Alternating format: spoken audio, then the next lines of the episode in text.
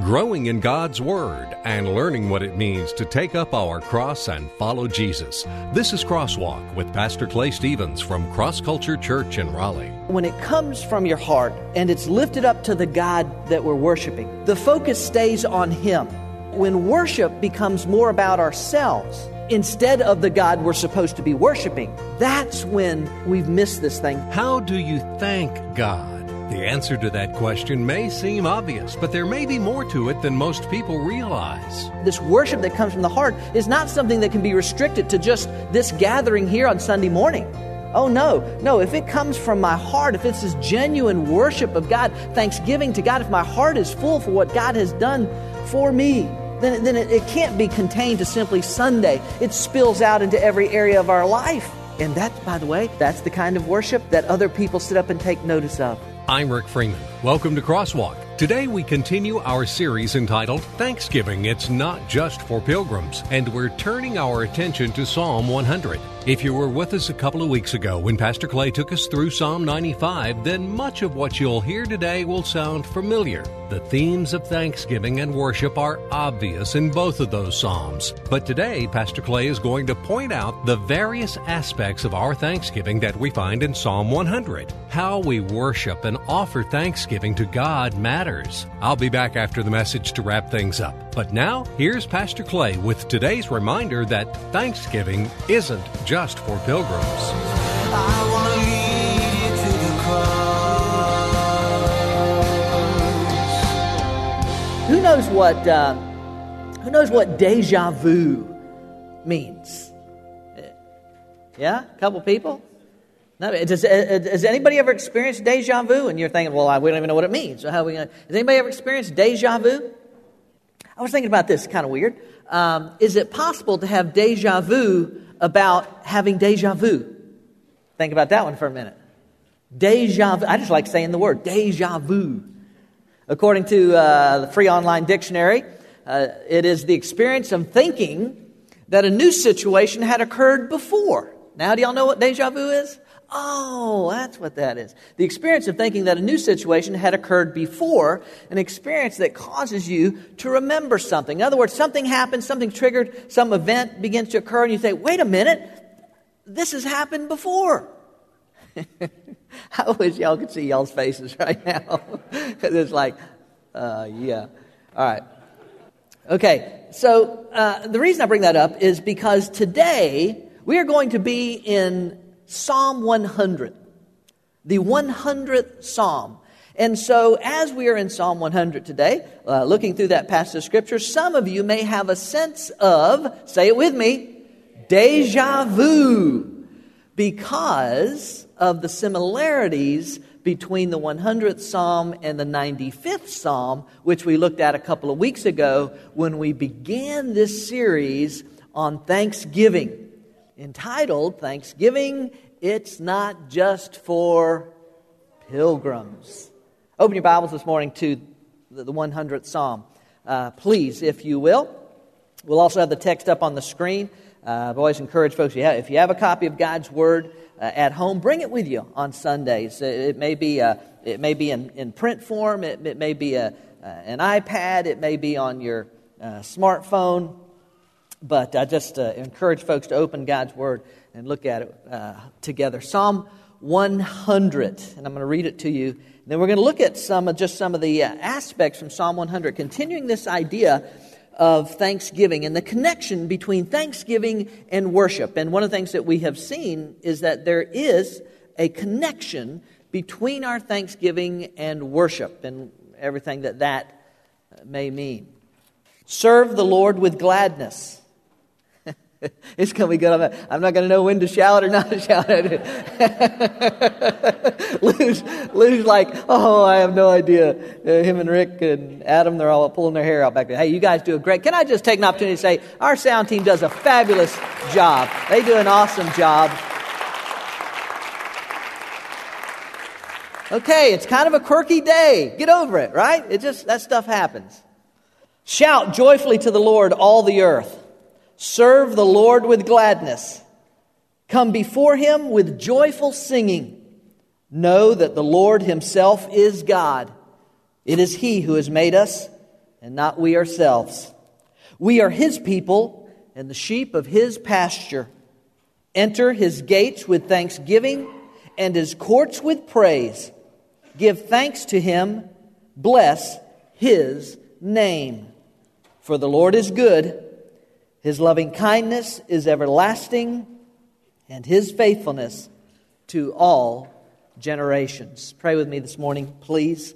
Father, we do thank You so much for the truth of Your Word. And this that we just read in Psalm 100, it blesses my heart to read Your Word. It blesses my heart to read Psalms like this, Father God. And we are so blessed as a church, and we have so many skilled and talented people. And so when things don't always go according to plan, we have some technical difficulty. It seems odd to us, but just thank You that that none of that really matters, that you are who matters, and worshiping You is what matters. We always want to give You our best, but I'm asking that right now that You would just help us focus on the truth of Your Word. May distractions just be forced out of our minds, and may we focus on what Your Word says. Lord, You've given me a word from Psalm 100 that I want to bring to Your people today. A word like thanksgiving or thanks or gratitude, it seems so obvious. Yeah, we know that, but You say it a lot in here, Father, and so it's important for the lives of Your children. So help us to glean the truths here again today from Psalm 100 and apply them to our lives every day, not just as we gather in this place, but every day, to Your honor and to Your glory. And everybody together said, Amen. Amen. Psalm 100. I want to share with you just as we walk through this morning some ideas that I think the psalmist calls to our attention about our thanksgiving and our praise and our worship. And you could almost say thanksgiving slash praise slash worship. It's almost inseparable. To offer thanksgiving is an act of worship to God. To offer thanksgiving is a praise lifted up to God. So they're words that are almost interchangeable in themselves. We think of worship in the formal setting, gathered in this place, and someone leading it, but it's so much more than that.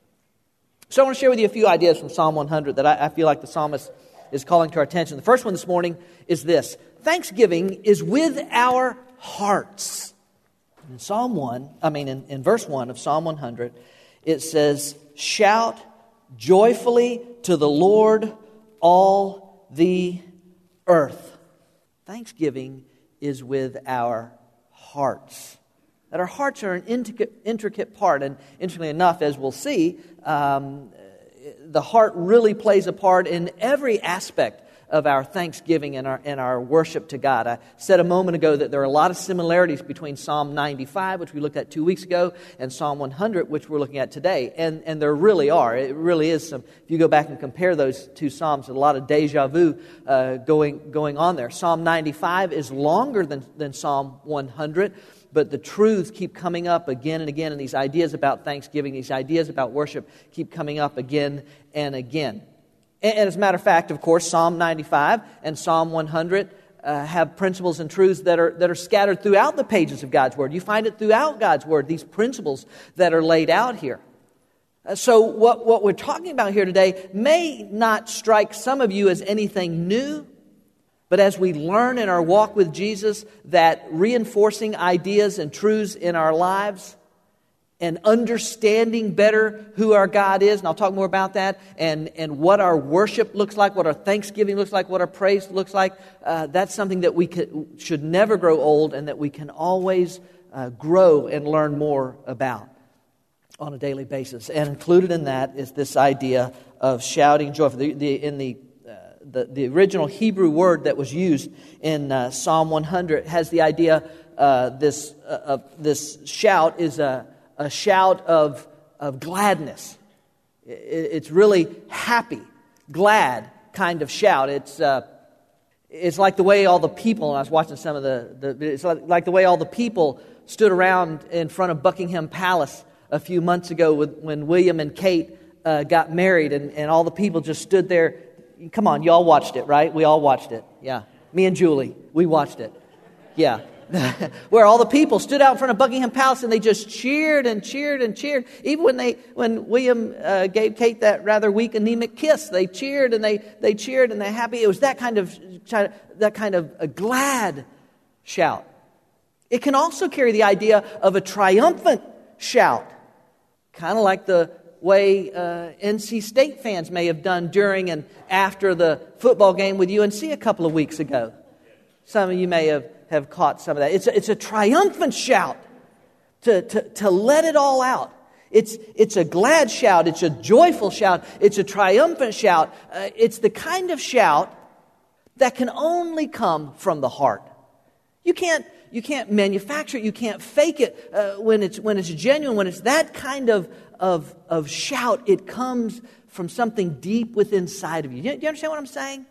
Let's go back to NC State, UNC. Can you imagine any scenario where an NC State fan would have come up to a UNC fan and said something like, well, clearly our coaching staff's approach to the game gave our team a superior strategical edge, and we are pleased with the outcome.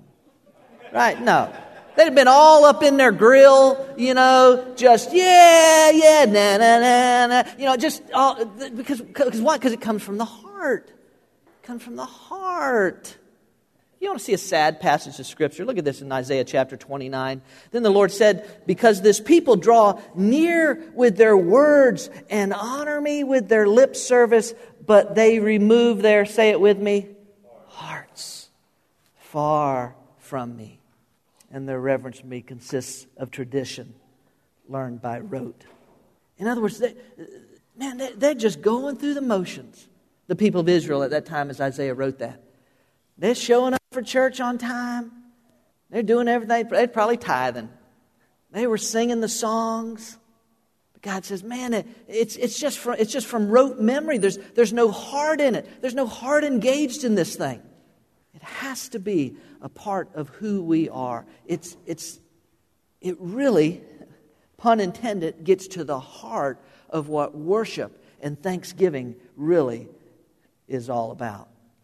If you were here 2 weeks ago, remember I said in Psalm 95 that I believe that our worship experience, especially the idea of corporate worship, that it ought to resemble, if you were here, you may remember I said this, that it ought to resemble a party. It ought to resemble a celebration more than it resembles a funeral. And the obvious reason for that is right there. It's the fact that our God and our Savior has defeated death. Not only for Himself did He defeat it, but for all of us. So that Paul could write in 1 Corinthians 15:55, O death, where is your victory? O death, where is your sting? The Apostle Paul, in essence, is going, he's doing this to death. You have no power. You have no victory. You have no rule over me. And so there really is this sense of celebration and victory. I also said, when I said that 2 weeks ago, I also said that there are limits to that. That a worship experience lifted up to a God of order needs to be a service that has structure and has order to it. It's not a free-for-all. It's not a, you know, whatever that case may be. What I didn't say 2 weeks ago, and I wanted to say at the time, is that when it comes from your heart and it's lifted up to the God that we're worshiping, the focus stays on Him. That when worship becomes more about ourselves, or worship becomes more about the worship experience itself, instead of the God we're supposed to be worshiping, that's when we've missed this thing. That's when a church needs to be careful, that it becomes more about the worship than about the God that we say we're worshiping. Do you understand what I'm saying? Does that make sense to y'all? I just needed to say that we need to make sure that our worship is always focused on the one that we're worshiping. By the way, I also want to say this: this worship that comes from the heart is not something that can be restricted to just this gathering here on Sunday morning.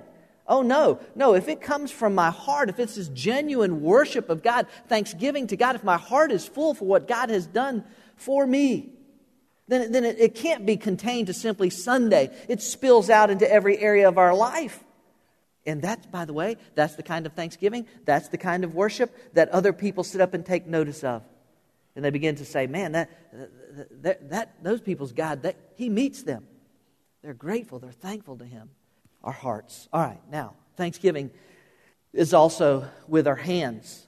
Look at the first part of verse 2 when it says, serve the Lord with gladness. Serve the Lord with gladness. Now, we serve the Lord, for at least a couple of reasons. We serve the Lord because there's an obedience issue here. God asks us to engage in this kingdom work because God desires to reach the world, reach the nations, reach the people across the street from me and across the globe from me. In obedience to him, I respond to that call. The truth is, ladies and gentlemen, while the work here on earth is empowered by God, the carrying out of that work has been entrusted to the children of God, those who profess Christ. We've been given the task of carrying the message, affecting the message to the world around us. And we do that as in obedience to him, we serve him. But we also serve him because it is a tangible way that we can express gratitude to him. It's just a tangible way to say, Lord, I'm so grateful to you. I want to serve you in this way. It's just a desire to want to do it. I want to take a minute to brag on somebody this morning. And the great thing about Cross Culture, and I was thinking about this really when I was putting this message together, there are so many people that express this type of idea here. So many people at Cross Culture that just serve the Lord with gladness. By the way, serve the Lord with gladness. Did you see that? See how the heart and the hands work together in this thing? Serve the Lord with gladness. There's that idea again. And there's so many people at Cross Culture that just do that. But I'll just be honest with you, I don't know of anybody that does that better than Floyd and Betty Pierce. Now, Floyd thinks I'm returning a favor for him probably because he bragged on us this morning. But I don't know of anybody that does that better than Floyd and Betty Pierce. Quite honestly, I love you. So quite honestly, at a time, at an age where most people are thinking about stepping away from ministry and just kind of sitting down in a pew or a chair, Floyd and Betty answered God's call to come start a new work, and work they do, unbelievably. But I was thinking about this. I don't know if I have ever seen an occasion where I've seen Floyd and or Betty serving when they didn't have smiles on their faces. I mean, I really couldn't they? And I think that's kind of the idea here, is serving the Lord with gladness. Listen, I know we get tired, don't we? Anybody get tired? Get tired sometimes, right? I know we do. And we go and we do a lot. And some of you serve in so many different ways and give so much of your time and your energy and your effort. I know we get tired. I know that we need to rest sometimes. But I also know that it is a privilege to serve King Jesus. It really is a privilege to serve King Jesus. You know, I haven't used this statement in a while, but one of our statements around here at Cross Culture is, we don't have to go to church, we get to go to church. Y'all remember that one? We don't have to go to church, we get to go to church. Well, we could add to that, we don't have to serve, we get to serve. What do you think that does to the heart of God? Well, what do you think that says to the heart of God? When we serve not out of drudgery, not out of duty, not out of guilt, but purely because our hearts are full and we desire to serve the Lord with gladness. However that takes its shape, and that varies from person to person and what they're able to do and what their giftedness and talents are and all those kinds of things. But the kingdom work that we're talking about is serving the Lord with gladness. Hey, I'm going to put you all on the spot. Can I give you a very practical way that you can serve the Lord with gladness? Y'all ready to be put on the spot? All right. I'll give you two tangible ways. One tangible way is this afternoon from 3 o'clock to 3:30 to 6:30 is Operation Christmas Child Churchwide Packing Party. And we, you know, it's a matter of being there for the kids at these packages. And if you don't know what that is, you can see Paris back there at the very back. She can tell you all about it if you're new here. But we can't let those kids down that are all over the world. These packages are going to go to, but we can't let our kids down at C2 Kids either, who've been collecting items all year to put into these shoe boxes and then send. So we need you to come this afternoon. Bring a finger food. We're going to have fun together. We're going to have a good time. It's going to be Christmas music playing. and all that kind of stuff. We're just going to have a good time with it. But need you to come. Need you to bring $7 if you haven't had an opportunity to give yet. $7 for each box. Pays to send each box wherever it might be going. So if you can be a part of that, that's a tangible way that you can serve the Lord with gladness. Now, here's the more put-you-on-the-spot way. We have adopted teachers at Leesville Road High School here at Cross Culture, and we love to do it. It's a lot of fun, and just to write them a card or just pray for them on a daily basis, to lift them up, maybe to give them a few little goodies here and there and something like that. We still have 8 teachers that are not yet adopted. We're here, we're almost halfway through the year, and we still have 8 teachers who signed up and said, yes, I want to be adopted by Cross Culture Church. I want to be prayed for. I want to be a part of that. Y'all have asked me to. So we still have 8 teachers. I'm wondering if there are 8 people in here this morning who have not yet adopted a teacher that would be willing to raise their hand right now, and Bill will bring you a teacher that you can adopt. Because I know you all want to, and you keep forgetting, and you walk right by the connection point, and you say, oh, I got to do that. We've taken care of that for you. You can do that. Were there 8 people in here who would raise their hand right now? There's 1, 2, 3, 4. How many we got? 1, 2, 3, 4, 5, 6, 7, 8. Ding, ding, ding. I think we've got a winner. There's 8 folks right there. If y'all keep your hands up, Bill. And I know many of you have already adopted teachers. Thank you so much for that.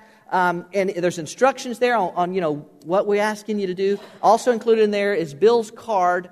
If you will email Bill and let him know who you've got, because he's just handing these out in order, 1, 2, 3, 4, 5, 6, 7, 8. If you'll let Bill know who you got, he'll be able to keep a record of that, because we just want to make sure that we're doing everything. Thank you guys so much for doing that. I know I kind of put you on the spot, but I knew you would respond to it, because I knew you wanted to. So thank you. Serve the Lord with gladness. That's right. All right. Let's put them on the spot again. By the way, let's put it on the spot. We need $1 million. One of our founding fathers, Patrick Henry, said, Thanksgiving is a good thing.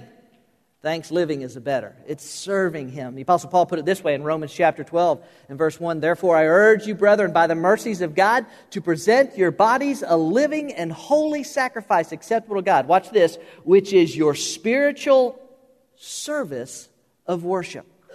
Hey, faithful C2 Kids workers. Hey, setup crew. Hey, sound team. Hey, cafe setter-upper people. Hey, all of you that serve in all the different ways, prayer warriors, all of you that serve in different ways, you're actually worshiping the Lord when you do that.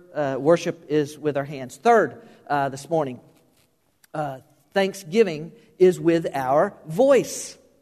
Again, there in verse 2, latter part of verse 2, serve the Lord with gladness.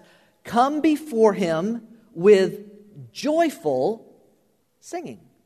There is an expectation that, again, notice the heart in this, with joyful singing. Notice how now the voice and the heart are working together in this. There is an expectation that the people of God will shout out, as it says in verse 1, will speak out, will sing out the praises of God.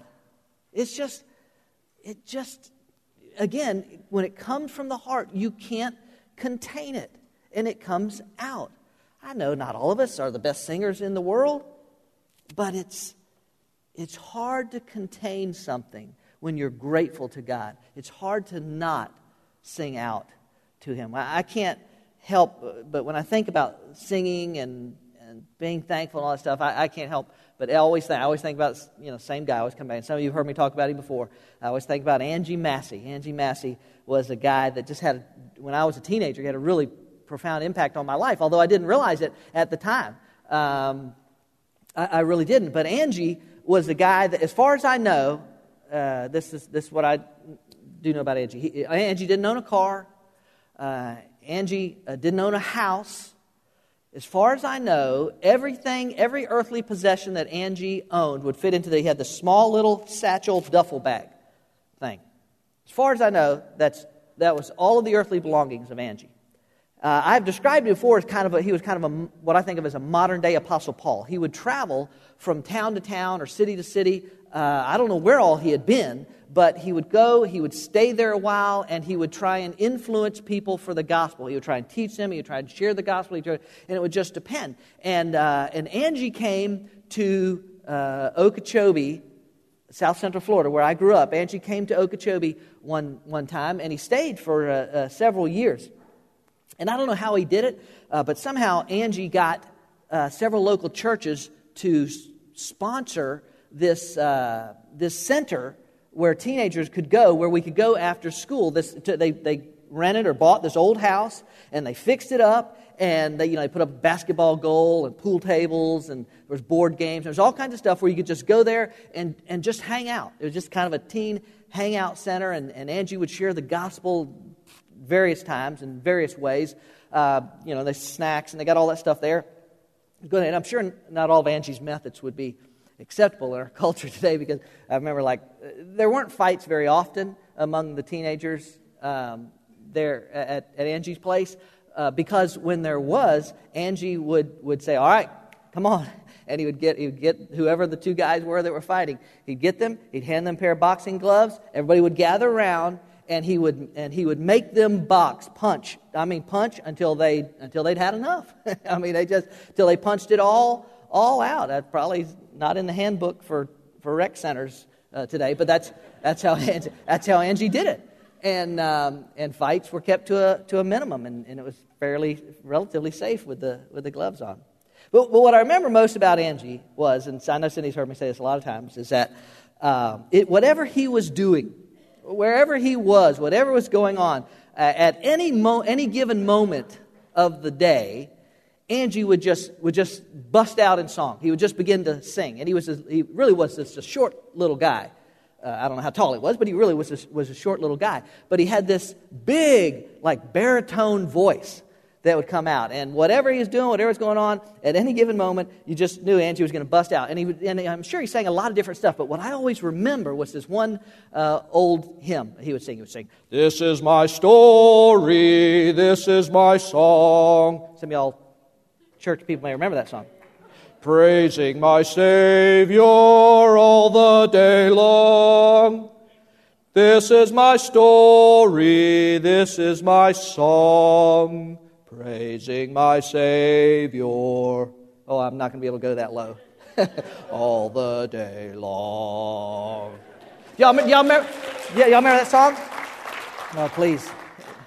You're all liars. Yeah. But he would just bust out in song like that. And I'm telling you, I always heard it, but it wasn't until years later when I began to understand the effect that had on my life. Here was a guy that had nothing. I'm telling you, the guy had nothing. And yet I would say still to this day, he's the happiest guy I ever knew. Or one of the happiest people I've ever known. And it just comes out of us. Can I just encourage you, man, sing unto the Lord. And you don't have to be in church to do it. You can sing in the shower, you can sing in the car. You can just sing, shout, talk, lift up your voice. That's the idea, is that our voices are engaged in this act of worship. Now again, let me say, I know that it varies, right? It varies from person to person how emotionally engaged a person becomes in the act of worship. But it still should be this act that comes from our hearts, that affects our hands of service, but it comes out through our voices as well, or some expression thereof. I think this is number 4. Thanksgiving is with our mind. So what do we've got? It's with our heart, it's with our hands, it's with our voices, it's with our minds. Look at verse 3. Watch this. Know that the Lord himself is God. It is he who has made us and not we ourselves. We are his people and the sheep of his pasture. The psalmist acknowledges that there is an intellectual aspect to our thanksgiving, to our worship. But it's not just an intellectual acknowledgement. It's not just, yeah, I know that. No, it's a deep knowledge that profoundly affects and impacts our life. No. And if you were here 2 weeks ago, this may be deja vu right here. It gives us the exact same reasons. In Psalm 100, we see the exact same reasons that we found in Psalm 95 for what it is that we know about God that allows us to worship Him and give Him thanks for who He is. Notice that it said there, know that the Lord Himself is God. He's God. He's Jehovah. He's Elohim. He's God of all gods. He's the creator above everything else. It's who He is. And He just deserves worship just for that sheer fact, for who He is and also for what He has done. It is He who has made us and not we ourselves. Translation, He's God, you're not. We're not. And sometimes we get to thinking too big about our own selves and what man has achieved and what man can do or has done. And it's amazing, but it all ultimately comes under the authority of God. What He has done. He has made us. And then who we are to Him. That same idea is in Psalm 95. Look what it says. We are His people. Can you even hear the terms of endearment in that statement? Can you hear the tenderness in that statement? This grand, great, glorious, powerful, all-knowing God. And yet here's this tender moment. We are His people. We're the sheep of His pasture. I mentioned a couple weeks ago this biblical relationship between shepherd and sheep and how it points to the deep and abiding love that God has for you and for me. Oh, how He loves you and me. It's thinking that, thinking on this idea of God and who He is and what He's done and who we are to Him. One of the criticisms that atheism and agnosticism often bring against Christianity is this claim that Christians, followers of Jesus, basically just check their brains at the door. In other words, they don't even think about all this stuff. They just believe whatever that guy stands up there and tells them, they just believe it. Tragically, there is truth in that statement. But that's not the way God intends it. God wants you, ladies and gentlemen, to engage your mind in the act of worship. He wants you to think about who He is and your relationship to Him. One of my favorite authors, A.W. Tozer, said this. What comes into our minds, I'm going to read this color. What comes into our minds when we think about God is the most important thing about us. Now, that's a pretty heavy statement right there. What comes into our minds when we think about God is the most important thing about us. What Tozer knew and what you and I desperately need to understand is that how we think about God, what we think about God, affects what we do with God. It affects what we do with the idea of God.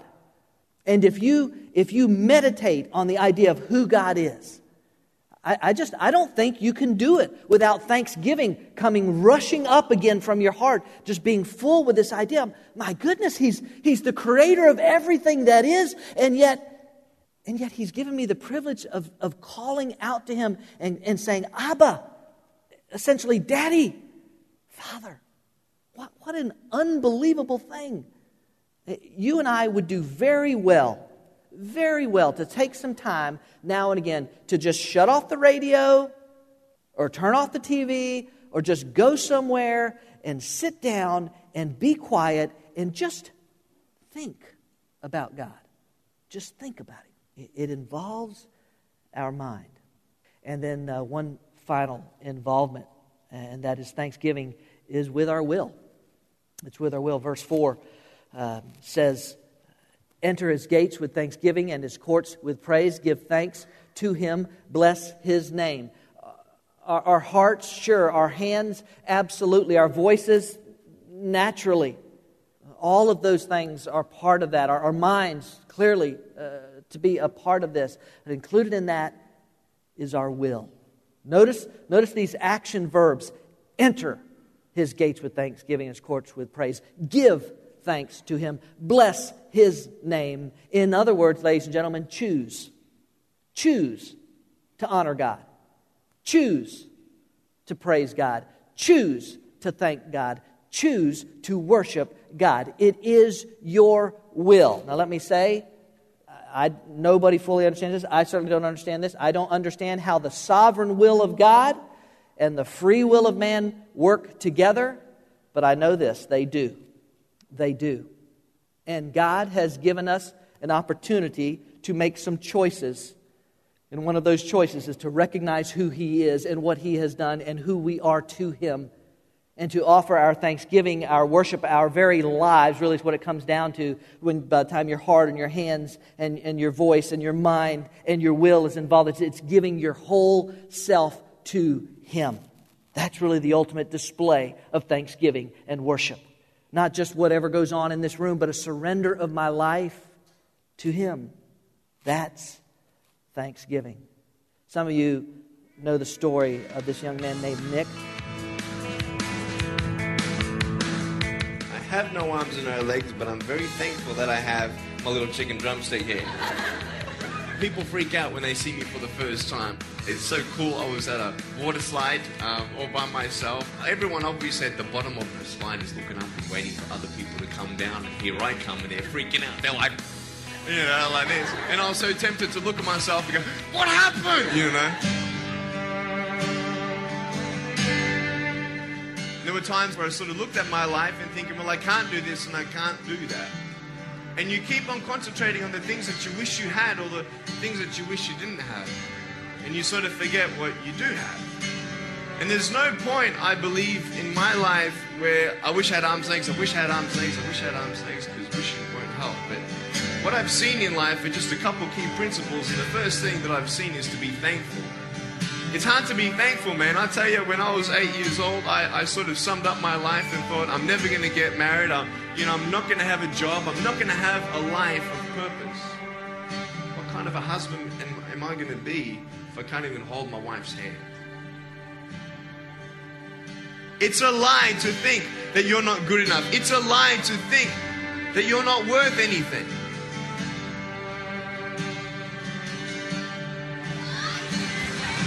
Oh boy. Woo! It's freezing, I can't feel my hands. I love life. You know, so many people come and say, how come you smile so much? And I'm like, well, it's a long story. But it's very simple at the same time. You see, it's very hard to smile sometimes in life. There are things that happen that you don't know and you don't understand, and you don't know if you're going to get through it. You know, you go through your storms in life and you don't know how long this storm's going to be. And today I want to share with you some principles that I've learned in my life that you can use in yours. Being patient is beautiful. I tell you, it's the hardest thing. But I realized I may not have hands to hold my wife's hand. But when the time comes, I'll be able to hold her heart. I don't need hands to hold her heart. You know, it is scary to know how many girls have eating disorders. It is scary to know how many people are just angry at life because of their situation at home and angry at others. It's scary to know how many people actually feel like they're worth nothing. Every single girl right here, right now, I want you to know that you are beautiful. You are gorgeous just the way you are. And you boys, you're the man. There is no logical reason. It defies all reason, all logic, for a guy like Nick to be thankful.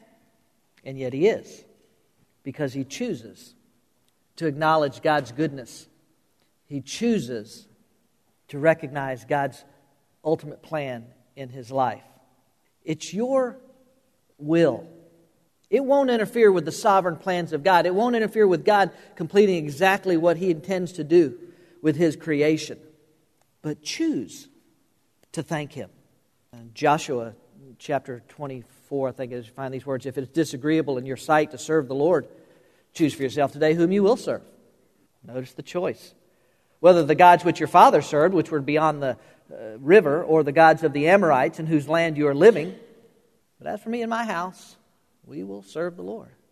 Maybe you've seen this one from 1 Kings chapter 18. Elijah came near to all the people and said, "How long will you hesitate between two opinions? If the Lord is God, follow him. But if Baal, follow him." How tragic. But the people did not answer him a word.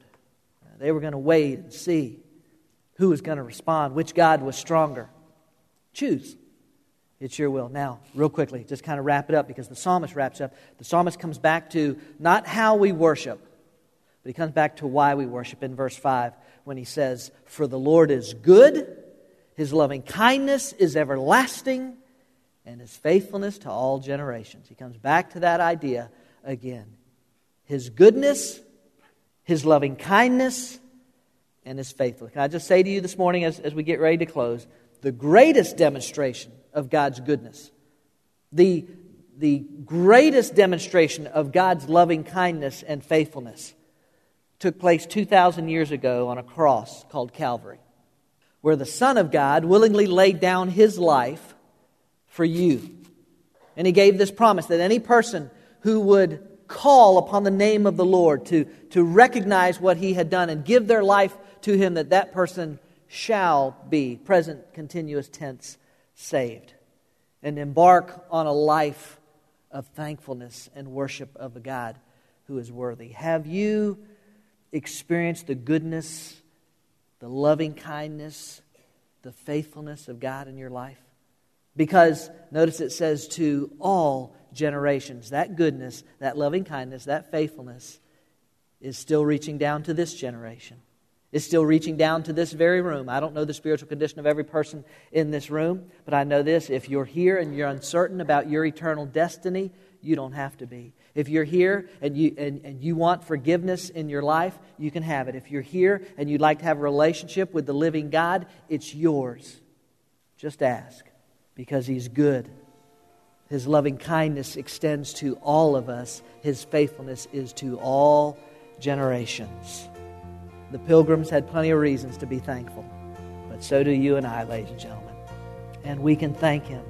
We can worship Him with every bit of who we are. God's goodness, loving kindness, and faithfulness demonstrated so powerfully and completely at the cross. What a Savior we have! In gratitude, our thanksgiving should involve our hearts, our hands, our voices, our minds, and our wills. As we heard Pastor Clay say, when it begins in the heart, it flows into the rest of our lives. It's thanksgiving in its purest form. We're glad you joined us for this week's message on Crosswalk. Each week, Pastor Clay opens the Bible and brings out its exciting and practical truths to apply to our lives. Cross Culture Church is a new church in North Raleigh, but instead of religion, we're about relationships. And instead of rituals, we practice realness. We meet Sundays at 10:30 at Leesville Road High School, a mile and a half south of I-540 exit 7. And we welcome anyone looking for a place to learn about God's plan for their life. At Cross Culture Church, we experience the liberating, satisfying, life-changing power of the cross, and it's our desire to bring that power to a culture in need of freedom, hope, and joy. We hope you'll come join us on a Sunday morning. We'll save a seat for you. I'm not the water, I'm not the bread, but I know the place where your soul is fed. So hungry and thirsty, come and be blessed. I want to lead you to the cross. I want to lead you to the cross.